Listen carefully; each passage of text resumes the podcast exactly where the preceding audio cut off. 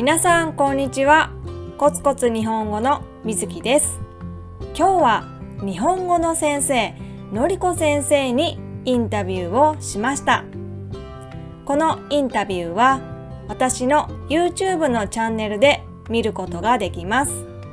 YouTube は字幕をつけていますからぜひご覧ください。それではどうぞ。皆さん、こんにちは。コツコツ日本語のみずきです。今日は、ポッドキャストやインスタグラム、YouTube でご活躍中ののりこ先生をお呼びしました。のりこ先生、今日はよろしくお願いします。はい、よろしくお願いします。皆さん、はじめまして。えー、私は、ポッドキャスト、ランジャパニーズウィズのりこをしています。のりこです。えー、オンラインで日本語を教えている、まあ、日本語の先生です。よろしくお願いします。よろしくお願いします。今日はですねのりこ先生に生きがいについてお聞きしたいと思っています。はい。いや 難しいトピックですね これは。ねなかなか深い、うん、あのトピックだと思うんですけど。うまく答えられるかどうかわかりませんが ちょっと頑張ります。はい。えっ、ー、とのりこさんのポッドキャストのエピソード320で、はい、生きがいについて話していらっしゃいましたね。はい、はい、私はその生きがいのエピソードを聞いてとても共感することがよくあったんです。あそうなんですね。ありがとうございます。うん、例えばのりこ先生は会社員で働かれてたんですよね。はい、でもこれからの人生について考えた時に、このままでいいんだろうかとそうです。で日本語教師、はいきなことを仕事にしようと決めて日本語教師になられたんですよね。はいそうですそうですそ その流れがこう私ととても似たところがあったので本当に共感したんです。そうなんですね。あの、まあ、一つ、でも、あの、私のね、ちょっと人生、ちょっといろいろやっているんですけれども。実は、日本語の先生になったのは、もうイギリスに来る前の16年、17年前だったんですね。ただ、イギリスに来てから、あの、そういうオンラインのプラットフォームもその時はなかったし、うん、あのまあ、英語を勉強し始めたら英語で働きたいと思い始めちゃってだからすぐに日本語の先生にはならずに、まあ、資格は持っていたけれども、まあ、会社に入ったっていう感じなんですね。でそのはい。で、愛登記というプラットフォームを見つけたときに、多分2015年だったと思うんですけれども、まあ、教師として登録をして、そこからオンラインで教え始めたけれども、フルタイムじゃなかったんですやっぱりもうちょこちょこっとだけ日本語を教えて、まあ、会社員で働くというのを続けていたんです。で、ね、はい、で去年やっぱりそのそれこそそのエピソードで話したように、まあ、ちょっとこれからの人生自分がしたいことをすればいいんじゃないかなと思って思い切って会社員を辞めました。うん、そうなんですね。はい。こう結構私も実は会社員として長い間働いていたんですけども、うん、でこう日本語教師の夢を忘れかけていたんですけどもやっぱりこれからの人生を考えた時に、うん、今まで終わっていいのかなと思ってそうやっぱ挑戦したくてそうです。全く同じです私も、うん、なんかそうなんです。本当にこのままでいいのかなって思っちゃったんですよね。わかります。ですよね、そこでですね、のりこさん、はい、改めてお聞きしたいんですが、はい、のりこさんにとって生きがいって何でしょうか？難しいですけど 考えたんです私ちょっと考えましたまああのいろいろな考え方があると思うんですけど今の私にとって生きがいというのは生きていく上での楽しさとか幸せとか喜びにつながることだと思っています。だから、まあ、日本語の教師をしていて私は本当に楽しい。もうそれが一番なんですね。楽しい。そして誰かを助けてるっていう時に感じる、まあ、喜び。そしていろんな生徒さんに会える、まあ、それが本当に幸せ。嬉しい。それがそのまま私の今生きがいとかやりがいにつながっているのかなと思っています。ああ、わかります。私も難しい話でごめんなさい。よくわかります。私も本当に同じで、私がこうやっていることが人の役に立っているってことが本当に喜びですよね。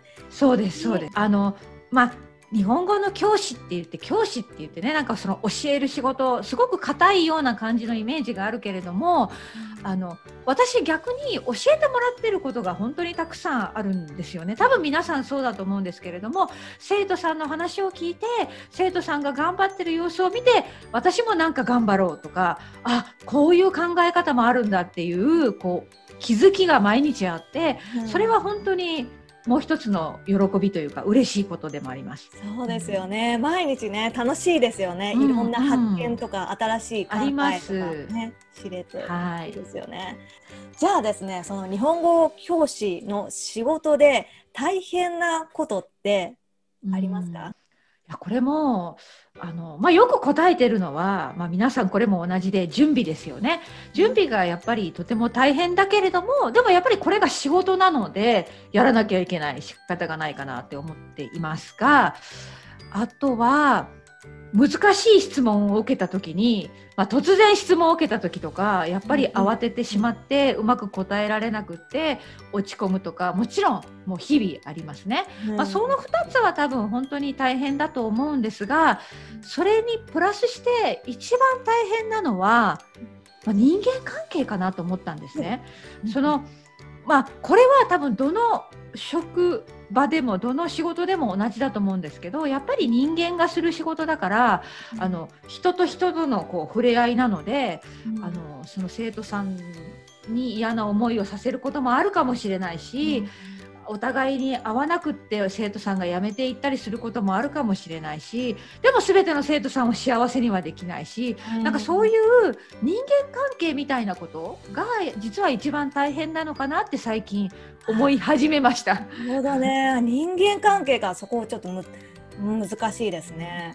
でもどうしようもできないところ、できないんです。そうそう、ね、で、まあ、相性っていうところでこれも本当にどうしようもないと思うんですよね。あののりこさんのイメージを持ってレッスンを予約したけれどもあ自分とちょっとやっぱり考えが違ったから、まあ、やめようって、まあ、それはもう仕方がないと思うんですよね。ただ本当にその相性っていうか人と人だから考え方も違うしアプローチも違うしそこをどうやってやっていくかっていうのはすごくまあ、うん、大切かなって思います。すね、まあ、大変かなって思います。うん、大変ですね。どう、うん、どうしたら何が正解かわからない分ちょっと難しいところですよね。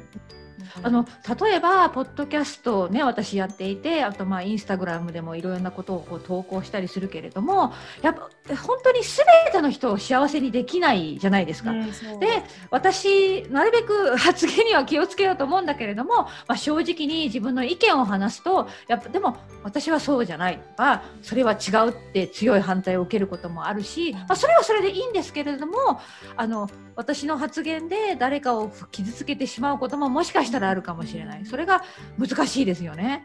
うん、あそう。あそこまで私考えてなかったです。確かにでもそうですね。いろんな人がいるからいろんな受け止め方があるわけで。そうそうそう、うん。確かに難しいです、ね、難しいんですよね。でもまあ気にしないようにしてます。もうあくまでも私は私というか、うん、私の意見を素直に言うようにはしてるんですけれども、うん、うん、まあ難しいと思います。そう、ね、万人受けするってことはもう絶対ありえないので、ありえないありえない、その通りです。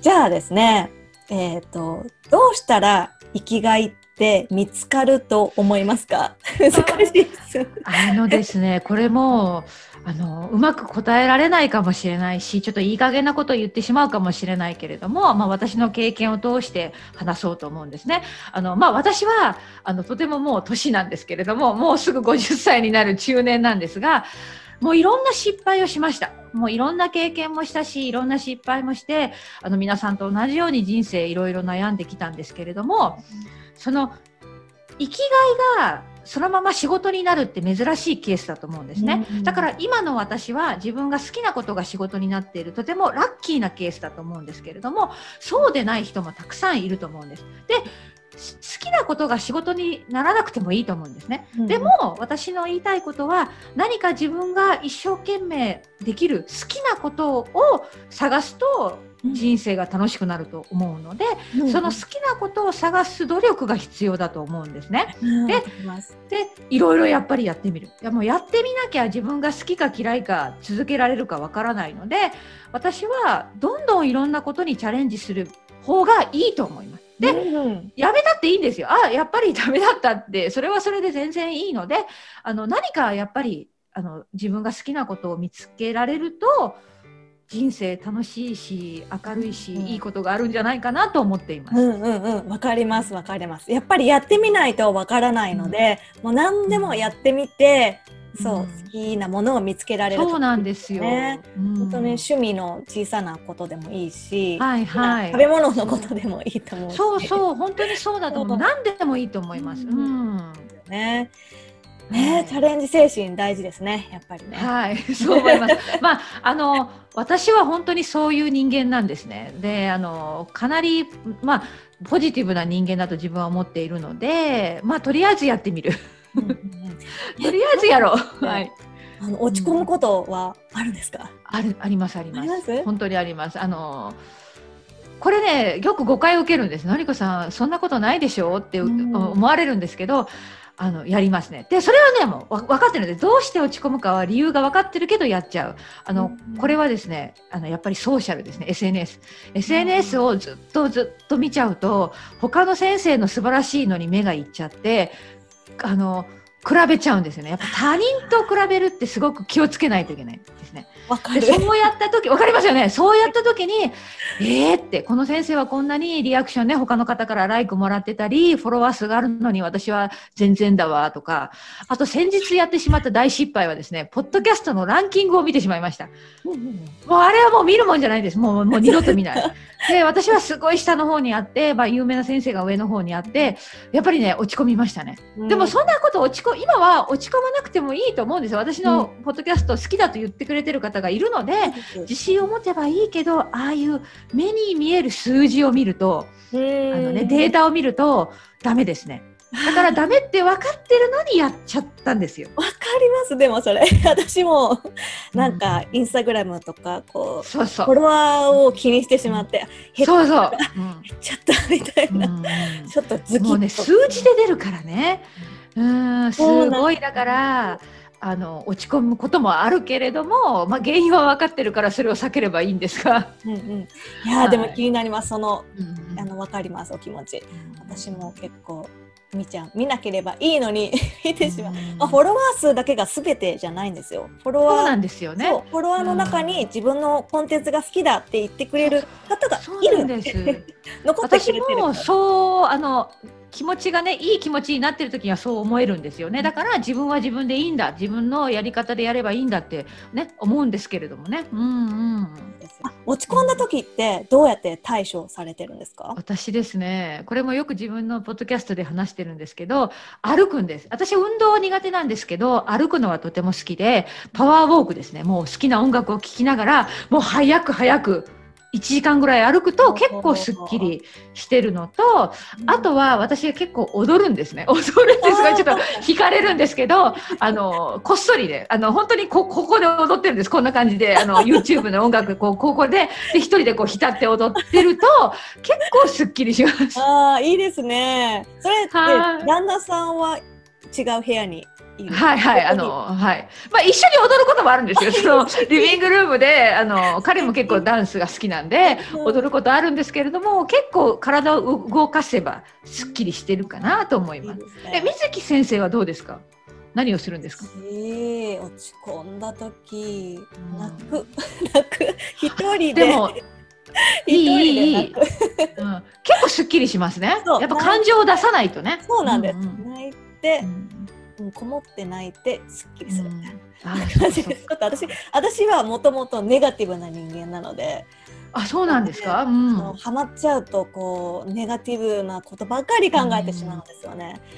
だからあでもそうそう。私の旦那がとってもポジティブ人間なので 旦那に話すとこうポジティブな意見をくれるので、あ、いいですね。すっきりすることそうかそうか。あの私と私の旦那は、まあ、ちょっと違うタイプではあるけど両方とも超ポジティブなんですよね。いいですね。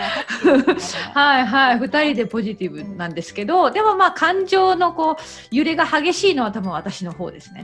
そうなんですか？怒ったりえ笑ったり泣いたり。怒ったり旦那さんに怒り。ます怒ります。旦那さんにね。えどんなことで怒るんですか？違う。だ怒ってない。小言。もうこれ本当に最悪なあの私は妻ですよ。小言を言うんです。小言。あれしなさい。これあれしてこれしてってね。ちょっとお母さんみたいなことやって多多分嫌われますよ。皆さん気をつけてください。いやいやでもどこもそうじゃないですか。私もあそう。そう聞い。たら安心しますけど。めっちゃ言いますね。だけど。あれあれ買ってきといてとかね。あれあれしといてってねすごい細かく言ってしまう 本当悪いと思います、私も同じです。